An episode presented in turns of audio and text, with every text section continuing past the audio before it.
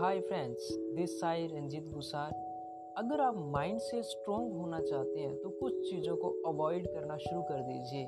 Number एक, जो आपके कंट्रोल में नहीं है, उस पर एनर्जी लगाना बंद कर दो। क्योंकि मेंटली स्ट्रॉन्ग पीपल्स अन्य लोगों के बारे में कभी भी शिकायत नहीं करते हैं।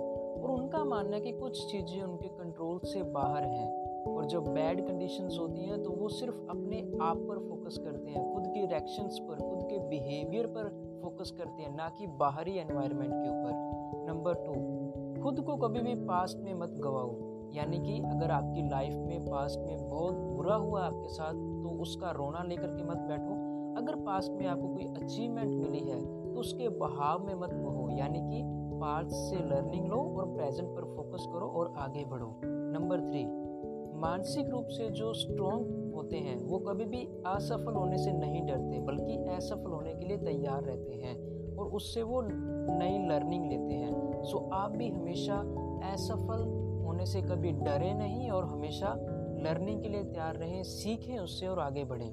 नंबर चार, आपको ये भी समझना पड़ेगा कि इमीडिएट रिज़ल्ट नहीं आते हैं। समय लगता है पेशेंस रखना पड़ेगा आपको भी। बट इसका मतलब यहाँ पे अभी यही नहीं है कि आप एक्शन ही मत लें, बल्कि ज़ोरदार एक्शन लेना चाहिए आपको। नंबर फाइव अपनी खुशी और मनोदशा को इंक्रीज करने के लिए कभी भी दूसरों पे डिपेंड मत रहें। आप दूसरों के साथ खुश तो रहते ही रहते हैं बट खुद के साथ भी खुश रहना सीखिए। अकेले अकेलेपन अकेलेपन को भी एंजॉय करिए।